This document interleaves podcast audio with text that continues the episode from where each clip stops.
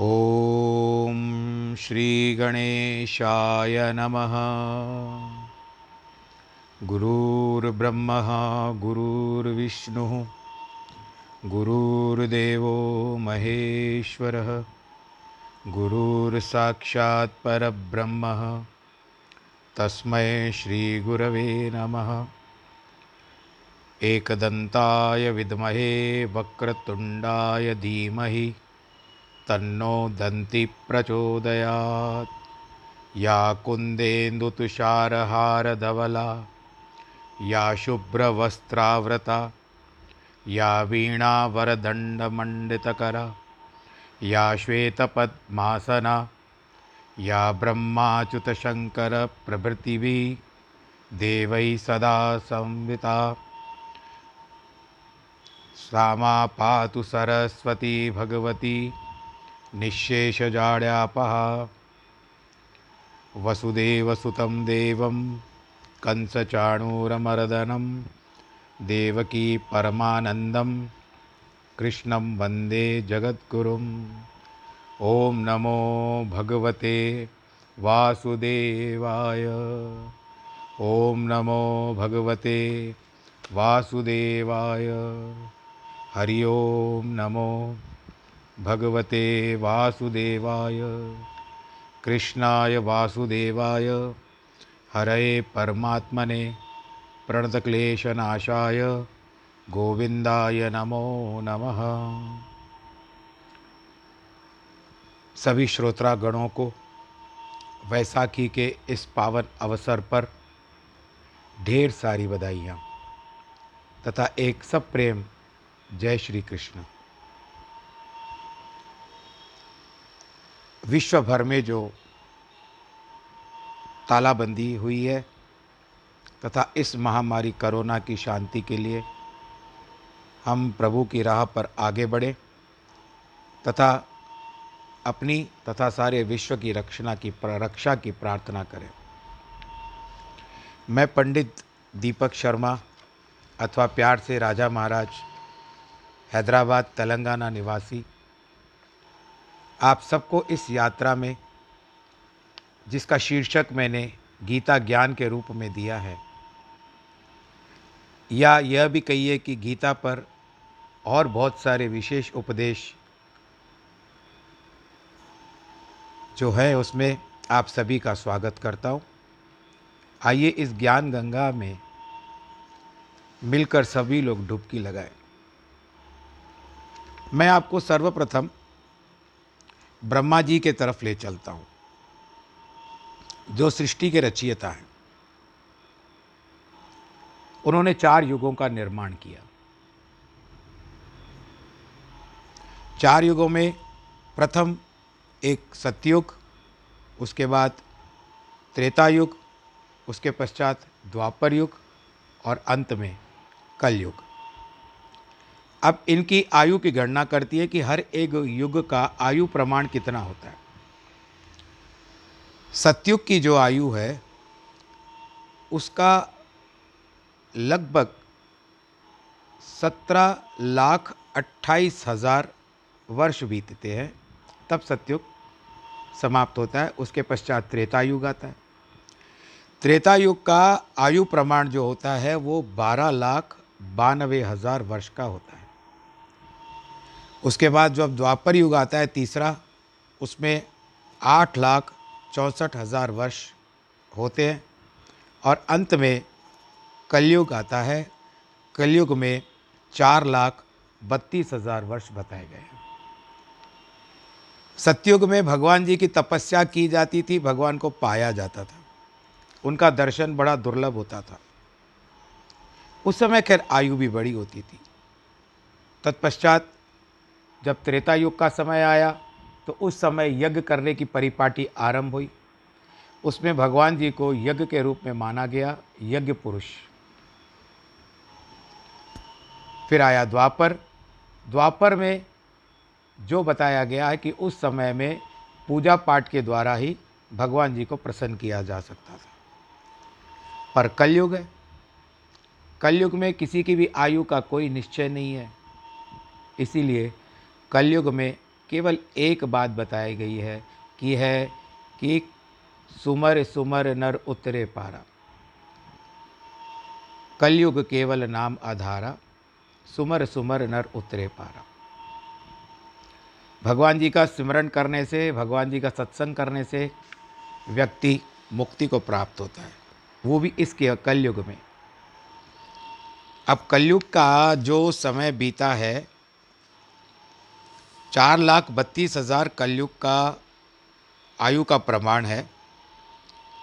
अब इस चार लाख बत्तीस हज़ार में औसतन साढ़े पाँच वर्ष ही पूरे हो चुके हैं।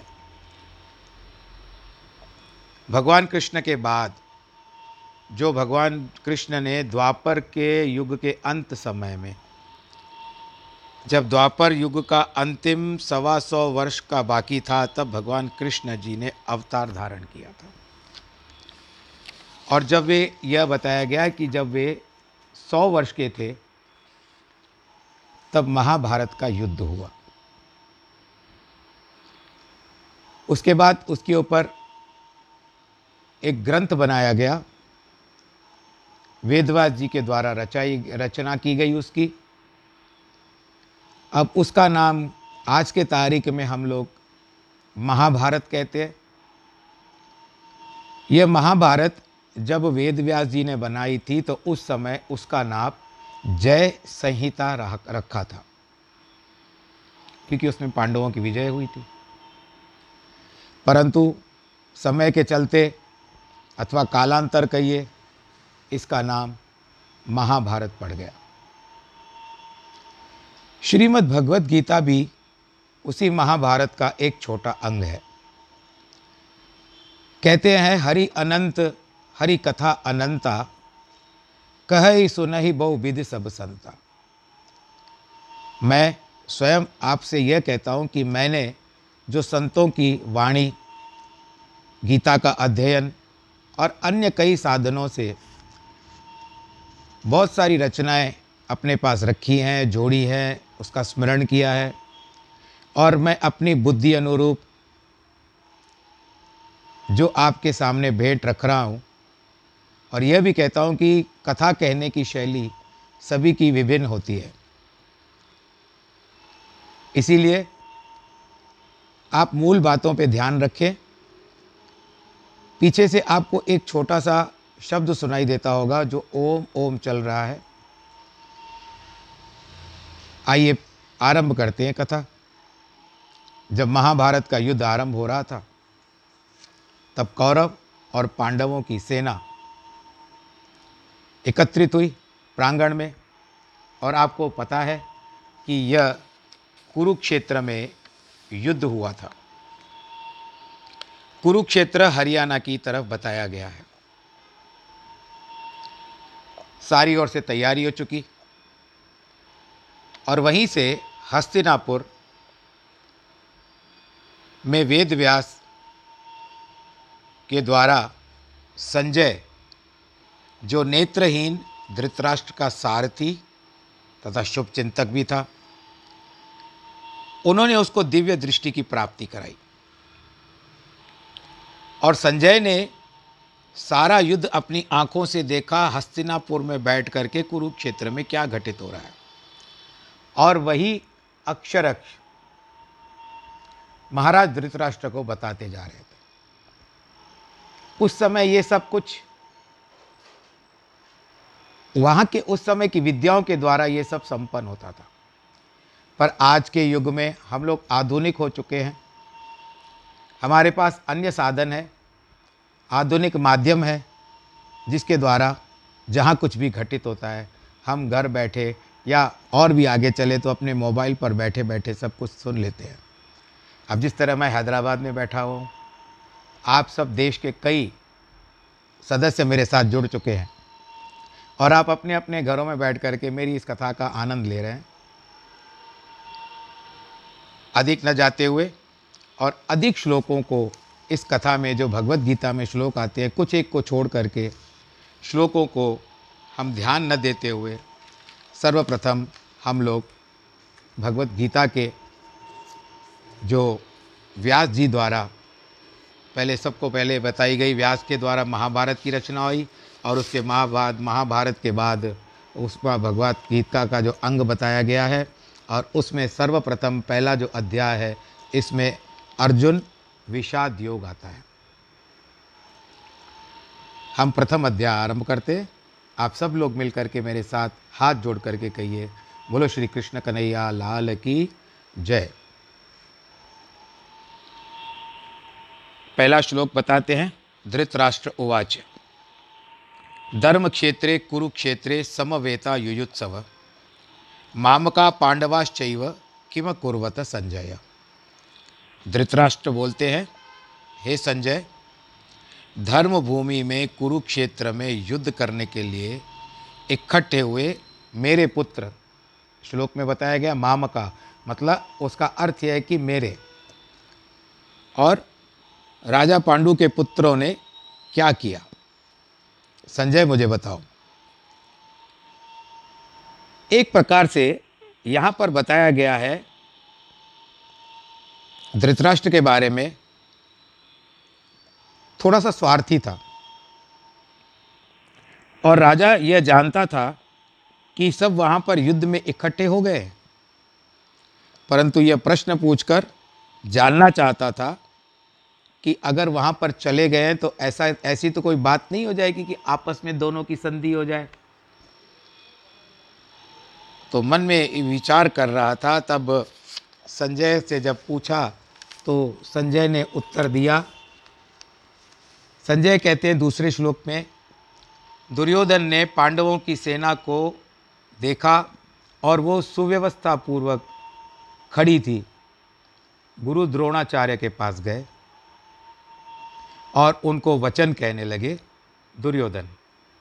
तीसरे कहते हैं श्लोक में कि, हे आचार्य, पांडवों की इस बड़ी भारी सुव्यवस्थित सेना को देखिए, जिसे आपके शिष्य राजा द्रुपद के पुत्र दृष्ट दुम्न ने तैयार करके खड़ा किया है।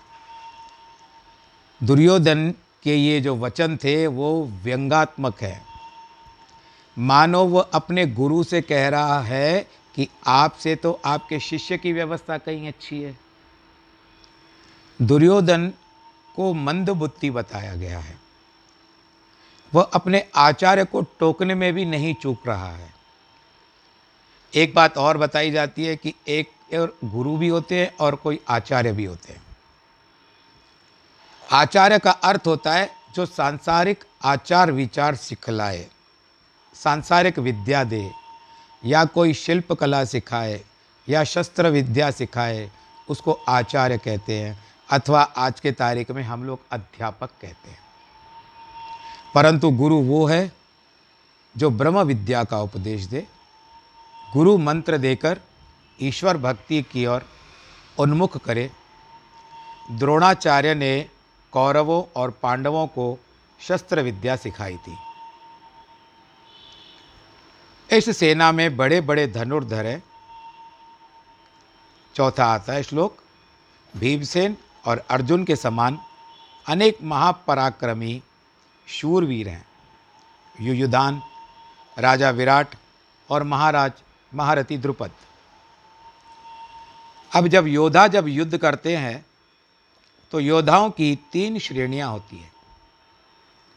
एक होता है रथी रथ जो युद्ध में लिया जाता है, जिसके सामने घोड़े बंधे हुए रहते हैं। रथी होता है, उस रथी का की ताकत कितनी होती है, उसको एक ही व्यक्ति से लड़ने की ताकत रहती है तो उसको कहते हैं रथी। दूसरा आता है महारथी। यह व्यक्ति हज़ार व्यक्तियों के पास जाकर के एक ही समय लड़ते हैं, उसको महारथी कहते हैं। और तीसरे होते हैं अतिरथी।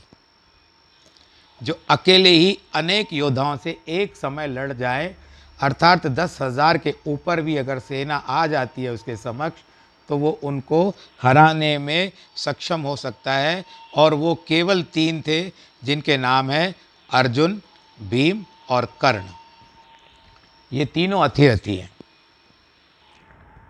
पांचवा बताते हैं कि दृष्टकेतु, चेकितांत और काशी का बलवान राजा। पुरोजित कुंती भोज और मनुष्यों में उत्तम शैव्य है। छठे में पराक्रमी, युद्धामन्यु महाभलवान उत्तम औजा, सुभद्रा पुत्र अभिमन्यु और द्रौपदी के पाँच पुत्र। ये जो अंत समय में, महाभारत के अंत में अश्वत्थामा ने इनको धोखे से मार दिया था, पांडव समझ करके, ये पाँचों पुत्र, ये सब महारथी है। अब यह बताया जाता है कि पापी को मारने के लिए उसका पाप ही महाबली है। यह प्रकृति का नियम है। दुर्योधन के भीतर में पाप समाया हुआ था। अतः वह पांडव पक्ष के योद्धाओं के बारे में भयभीत होकर आचार्य से बातें करता है। यद्यपि उसके पक्ष में भी अनेक पराक्रमी है। सांप कितना भी विषैला जीव है। पर वह काटता है तो केवल भय के कारण ही न कि वैर भाव के कारण। पूर्वकृत पापों के कारण उसका मन बड़ा दुर्लभ होता है। वह निकट हुए आए हुए प्राणी से अचानक डर जाता है उसको तुरंत डस लेता है। इसके लिए दुर्योधन की तुलना भी एक सा मन के तुलना भी एक सांप के साथ की गई है। सातवें में कहते हैं कि हे ब्राह्मण श्रेष्ठ हमारे पक्ष में जो मुख, जो जो मुख्य है, उनके नाम सुनिए। आपकी जानकारी के लिए आपकी सेना के नायकों के बारे में कहता हूँ। क्या आप उनको नहीं जानते? द्रोचन द्रोणाचार्य को श्रेष्ठ ब्राह्मण कहकर बताना चाहता है कि ब्राह्मण जिसका खाता है, उसी का कार्य करना चाहिए। किसी से भी वैर भाव या पक्षपात नहीं रखता। अतः ऐसा ना हो, ये द्रोणाचार्य लड़े तो मेरी तरफ़ से, परंतु भीतर से दोनों में समानता रखे। अर्थ यह हुआ कि कौरवों के साथ और पांडवों के साथ भी मिला हुआ रहे। दुर्योधन का यही अभिप्राय था कि आचार्य जी जो हैं, वो सच्चे हृदय से कौरवों की ओर से ही लड़े। आठवें कहते हैं, आप हैं भीष्म पितामह हैं, कर्ण है, संग्राम विजयी कृपाचार्य हैं, अश्वत्थामा है जो द्रोणाचार्य के पुत्र हैं, विकर्ण है, ये दुर्योधन का छोटा भाई है, विकर्ण वो है जब भरी सभा में कौरवों ने द्रौपदी के वस्त्र हरण का विचार किया था तो विकर्ण ने उनको रोकने की चेष्टा की थी, ये वही विकर्ण है और एक जो युयुत्सु पहले आया, युयुत्सु, ये भाइयों के साथ, कौरवों में जो सौ भाई थे, उनमें से ये इस तरफ़ कौरवों को छोड़ करके वो पांडवों में सम्मिलित हो गया था। राजा सोमदत्त का पुत्र भूरिश्रवा और सिंधु प्रदेश के राजा जयद्रथ है। दुर्योधन को यह उचित नहीं था कि द्रोणाचार्य को ब्राह्मण कहे। क्योंकि वह उस समय वह तो क्षत्रिय धर्म का पालन करने के लिए सेना का सेनापति थे। परंतु दुर्योधन धर्म भ्रष्ट होने के कारण, भ्रष्ट होने के कारण यह समझता था कि द्रोणाचार्य और भीष्म पितामह ये दोनों भीतर से पांडव पक्ष से भी सहानुभूति रखते हैं। दुर्योधन का पद बड़ा था, क्योंकि वो राजा का बेटा था। अतः वे दोनों विवश होकर इनके पास रहते थे और उसी की ओर से लड़ रहे थे। और जैसे बताया गया है कि दुर्योधन का बन, मन जो था, बड़ा निर्बल था। मन में बार बार उसको ये शंका आती थी कि द्रोणाचार्य भयभीत ना हो जाएँ। इनके लिए बार बार उनको टोकने की चेष्टा करता था। इसीलिए अन्य भी युद्ध कला में निपुण शूरवीर मेरे लिए प्राणों की आहुति देने को तैयार है। अनेक शास्त्रों से सुसज्जित है। दुर्योधन ऐसा कहकर मानो आचार्य को आश्वासन दे रहे हैं और साथ में अपना अभिमान भी प्रकट कर रहा है। इतने शूर मेरे लिए मरने को तैयार होकर के आई हैं, देखिए। वह यह आश्वासन इसलिए दे रहा है कि कहीं गुरु उसे दुर्बल न मान ले। परंतु द्रोणाचार्य सब कुछ समझते थे। जहाँ अधर्म है, वह पक्ष अवश्य ही दुर्बल रहेगा। क्या रावण नहीं समझता था? जिस बाली की कुक्षी में वह स्वयं छः महीने दबकर बैठा था और उसी बाली को श्री रामचंद्र जी ने एक ही बाण में मार डाला था। बड़े बड़े राक्षसों और राक्षसियों को मारा। मारीच को एक ही बाण से सौ योजन दूर फेंक दिया। सागर पर सेतु बांधा। उसी राम के एक सेवक हनुमान ने सारी लंका को जलाया। वह रावण समझता था, पर अभिमान के कारण उसका माथा न झुका। अंगद का परामर्श, मंदोदरी की मिन्नतें, इसी कारण अहंकार में उसे कोई बात अच्छी नहीं लगती थी। दुर्योधन का भी लगभग वैसा ही स्वभाव। दुर्योधन भी जानता था कि यदि द्रोणाचार्य और भीष्म पितामह सच्चे हृदय से मेरी ओर से लड़े तो मेरी विजय तो निश्चित है। परंतु वह भी मजबूर था, वो भी जानता था कि ये दोनों भले मेरी ओर से ठहरे हुए हैं। परंतु इनका स्नेह है, इनका प्रेम जो है, वो पांडव की ओर भी झुका हुआ है। दसवें में यह हमारी सेना, जिसका रक्षक भीष्म पितामह है, वह अजय है। पांडवों की सेना जो भीमसेन द्वारा रक्षित है, उसको भी जीतना आसान है। हम किसी से डरते नहीं। मन में डर भी रहा है, परंतु उनको दिखा रहा है कि वो डर नहीं रहा है। कौरवों की सेना में ग्यारह अक्षौणियाँ और पांडवों की सेनाओं में सात अक्षौणियाँ थी। यहाँ पर अठारह की बात आती है। अगर भगवत गीता लेते हैं तो उसमें अठारह अध्याय है। महाभारत का युद्ध लेते हैं तो वो अठारह दिन चला। और ये जो दोनों पक्षों की और जो सेनाएँ ठहरी हुई थी, वो भी अठारह की गिनती में आती है। इस श्लोक से ऐसा प्रतीत होता है कि दुर्योधन के मन में आशंका थी, चाहे इसकी सेना बड़ी है, पर उसके रक्षक भीष्म पितामह भीतर से पांडवों के पक्ष में ही है। उधर पांडवों की सेना चाहे अपेक्षाकृत कम है, पर वह भीमसेन के हाथ में है। जो अपने पक्ष के प्रति वफादार है तो उसके मन में शंका थी कि ये दोनों, भीष्म पितामह और द्रोणाचार्य जी, मेरे तरफ़ से नहीं हैं। युद्ध मेरी ओर से कर रहे हैं, परंतु मन इनका उधर लगा हुआ। भीष्म पितामह के ऊपर भी विश्वास नहीं था। अब आप ही रक्षा करिए, दायित्व आपका है। ऐसा कह करके वो चुप हो गया। अब भीष्म पितामह जी बेचारे देख रहे थे कि ये बार बार इतना कह रहा है और वो उसके मन की बातों को भी ताड़ गए कि अंदर से डरा हुआ है। तो उन्होंने अपना भारी शंख उठाया और जैसे एक सिंह गर्जना करता है, उस तरह से भीष्म पितामह ने शंखनाद किया और आक्रमण करने की तैयारी कर ली। यह सब तो दुर्योधन को आश्वासन और शक्ति देने के उद्देश्य से था, क्योंकि भीष्म पितामह जानते हैं कि मैं बूढ़ा हो चुका हूँ। परंतु यह भी भगवान की कृपा थी कि भीष्म के अंदर बहुत शक्ति थी। और वो ये देख रहे थे कि ये दुर्योधन कमज़ोर पड़ रहा है।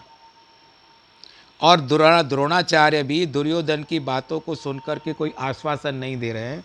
तो उन्होंने उसको जताया कि देखो, मैंने तो शंखनाद भी कर दिया है, अब तुम घबराओ मत। इसके बाद कौरवों की सेना में सब वीरों ने अपने अपने शंख बजाए और नगाड़े बजाए, ढोल, मृदंग नरसिंह आदि बाजे बाज बाजे बज उठे और आकाश एक महाशब्द से गूंज उठा। बोलो, कृष्ण भगवान की जय। वहाँ पर एक और देखते, सफ़ेद घोड़ों से युक्त महारथ में बैठे हुए श्री कृष्ण और अर्जुन ने भी अपने अपने दिव्य शंख बजाए। शंखों का वर्णन करते हैं। इतिहास बताता है कि रथ अर्जुन को अग्नि देवता से मिला था। एक राजा ने बारह वर्ष पर्यंत निरंतर घी और से हवन किया था, यज्ञ किया था। इससे कहते हैं कि अग्नि देवता को अपच हो गया था। अर्जुन और श्री कृष्ण की सहायता से उसने अग्निदेव को खांडव वन को जलाया और अपना अपच दूर किया। क्योंकि अति शीघ्रता से रूखे पदार्थ खाने में अच्छा लगता है। हम भी जब भोजन करते हैं ना तो अत्यंत घी युक्त जब वस्तुएँ आती है तो उनको खाने के बाद हमको कुछ रूखा खाने की इच्छा होती है। तो अग्निदेव ने भी वैसा किया। खांडव वन को जलाया, क्योंकि जो सा, बहुत सारे पत्ते थे, उस खांडव वन में सूखे हुए थे, वे जल गए और वो अग्नि देवता के सुपुर्द हो गए। तो उस समय अर्जुन ने देवराज इंद्र की वर्षा से उस वन और अग्निदेव की रक्षा की, तभी वह वन जल सका। नहीं तो वो वर्षा और अग्नि। में बुझ जाती। अब भगवान जी को पंद्रहवें श्लोक में ऋषिकेश कहा गया है। अर्थात, जो इंद्रियों के स्वामी हो, कर्मेंद्रियाँ, ज्ञानेंद्रियाँ इत्यादि, भगवान श्री कृष्ण के पास एक शंख था जिसका नाम था पांचजन्य। और अर्जुन के पास था धनंजय, यानी धन के स्वामी अर्जुन। देवदत्त नाम, पराक्रमी वृकोदर, शंख का नाम था पौंड्र। वृकोदर किसको कहते हैं? भीमसेन को कहते हैं। तीनों ने, भगवान श्री कृष्ण ने, अर्जुन ने और भीम ने, तीनों ने मिलकर के शंख बजाए। अर्जुन को धनंजय इसलिए कहा गया है, जब जब महाराज युधिष्ठिर यज्ञ करते थे, तब अर्जुन अनेक राजाओं को जीतकर धन इकट्ठा करके लाता था।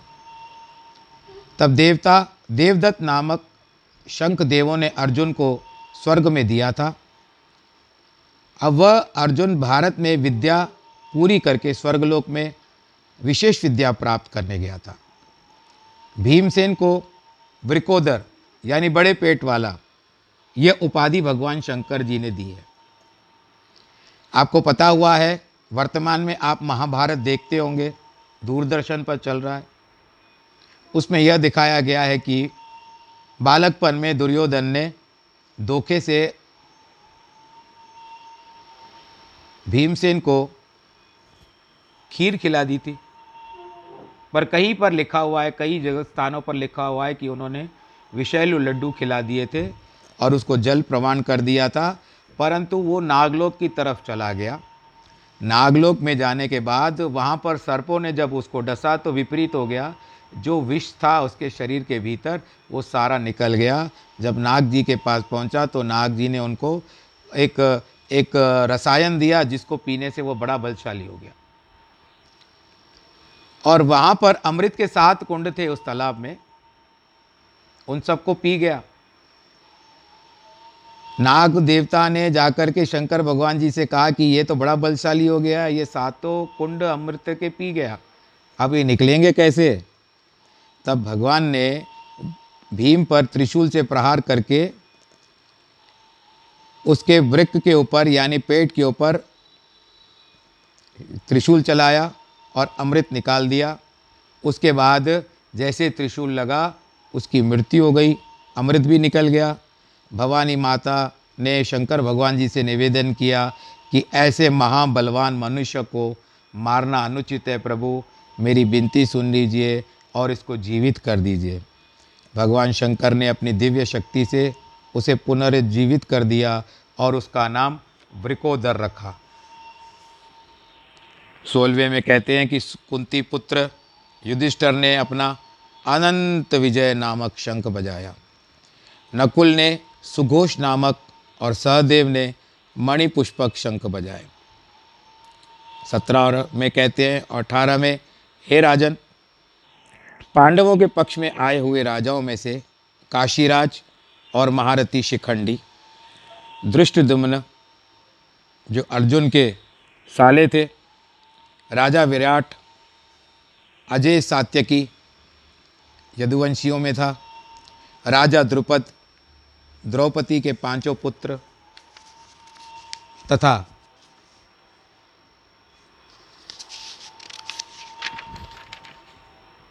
सुभद्रा बाहु, महाबाहु, अभिमन्यु, इन सबने भी अपने अपने शंख बजाए। आकाश और पृथ्वी पर बड़ा भारी शब्द हुआ। जिससे कौरवों के हृदय विदीर्ण होने लगे।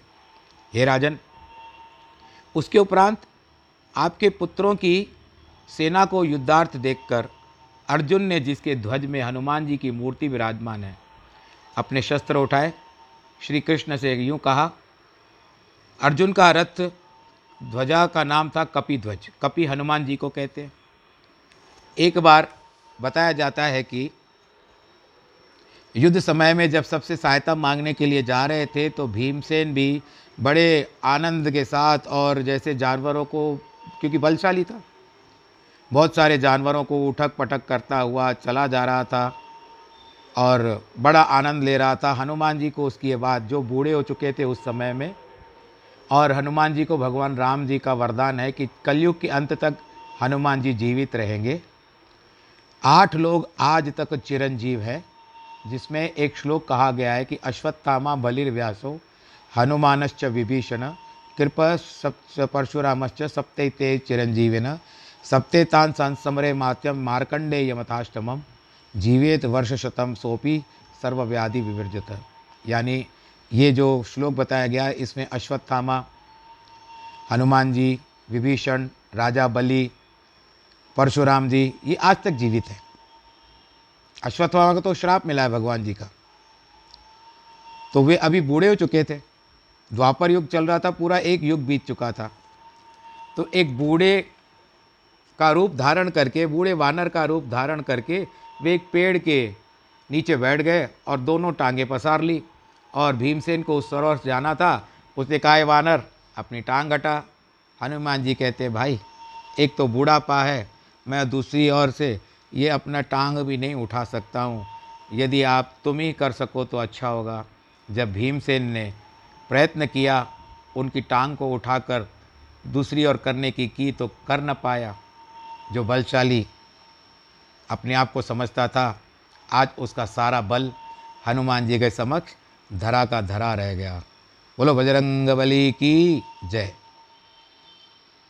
तब कहते हैं कि आप मुझे एक साधारण वानर तो नहीं लगते हो, न कि कोई साधारण, आप वृद्ध लगते हो, आप अवश्य कोई देवता हो। बताइए आप कौन हो? तब हनुमान जी ने अपना प्रत्यक्ष रूप दिखाया। तब भीम जी उनके चरणों पर गिर पड़े।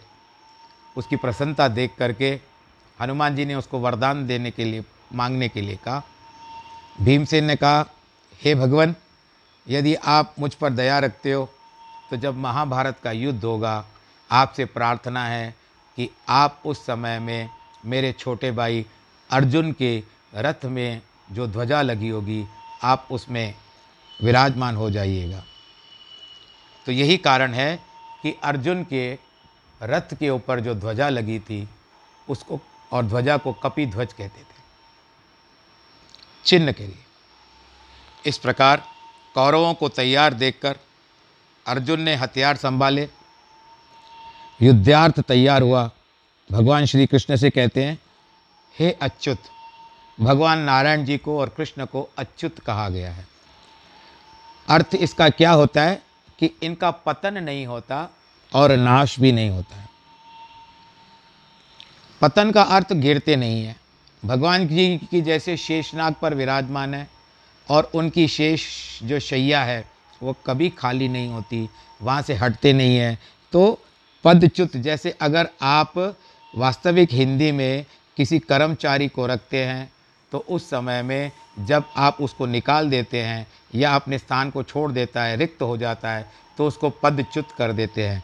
यानी वो अपने स्थान से हट गया। परंतु भगवान जी, अज का रूप है, अमर है, अनंत है। हरि अनंत, हरि कथा अनंत। इसीलिए पतन व नाश से रहित भगवान जी, मेरे रथ को अब दोनों दिश सेनाओं के बीच में खड़ा कर दीजिए। मैं देखना चाहता हूँ कि कौन कौन इस संग्राम में मुझसे लड़ने के लिए आए हैं और किन किन से मुझे युद्ध करना उचित है। दुर्बुद्धि दुर्योधन का हित चाहने वाले जो लड़ने को तैयार होकर आए हैं उन सबको भी प्रभु मैं देखना चाहता हूँ। अर्जुन का यह कथन दो प्रयोजन रखता है। एक वीरता और दूसरा यह कि कौरव जो पापी कहलाते हैं, अपने कर्मों के कारण, जन्म से तो कोई नहीं होता। कर्म के कारण कारण ही पापी का दर्जा मिल जाता है। अब पापियों का संग भी करने के लिए कोई आ सकता है क्या?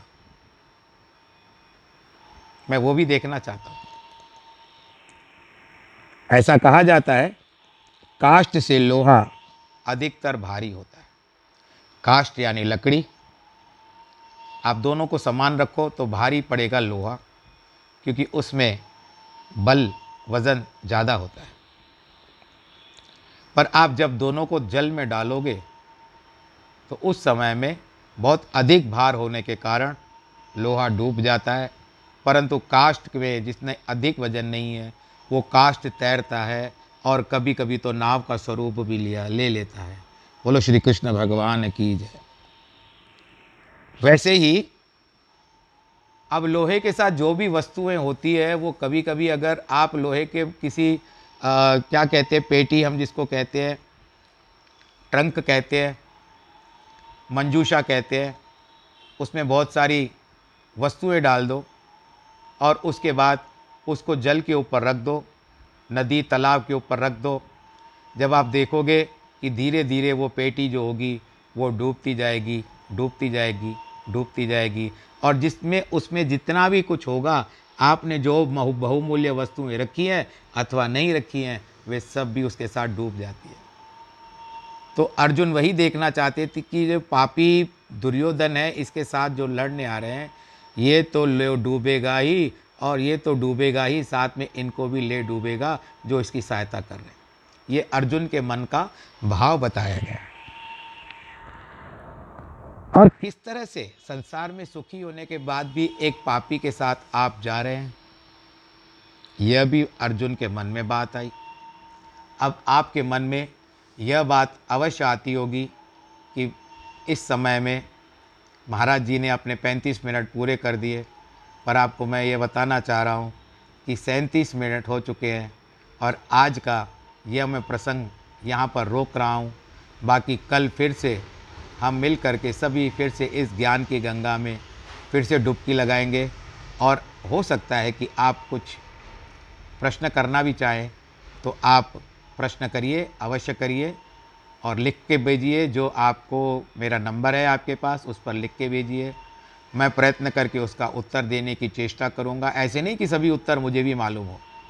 कभी कभी कुछ ना भी मालूम होते हो, परंतु मैं प्रयत्न करूँगा कि सभी उत्तरों, सभी प्रश्नों का उत्तर दे पाऊँ।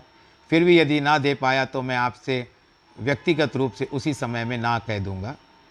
और इस समय भगवान जी से यही प्रार्थना करिए कि इस समय जो ये महामारी चल रही है, इससे भी भगवान जी हमको शीघ्र ही शीघ्र छुड़ाएँ और भगवान जी अपने आशीर्वाद से सारे विश्व के ऊपर आशीर्वाद करें और हम लोग भी भगवान श्री कृष्ण गोविंद हरे मुरारी इस कहते हुए आज के इस प्रसंग को पूरा करते हैं।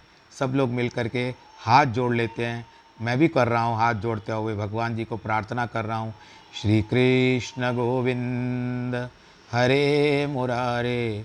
हे नाथ नारायण वासुदेव, श्री कृष्ण गोविंद, हरे मुरारे। हे नाथ नारायण वासुदेव, ओम नमो भगवते वासुदेवाय। बोलो, कृष्ण कन्हैया, लाल की जय।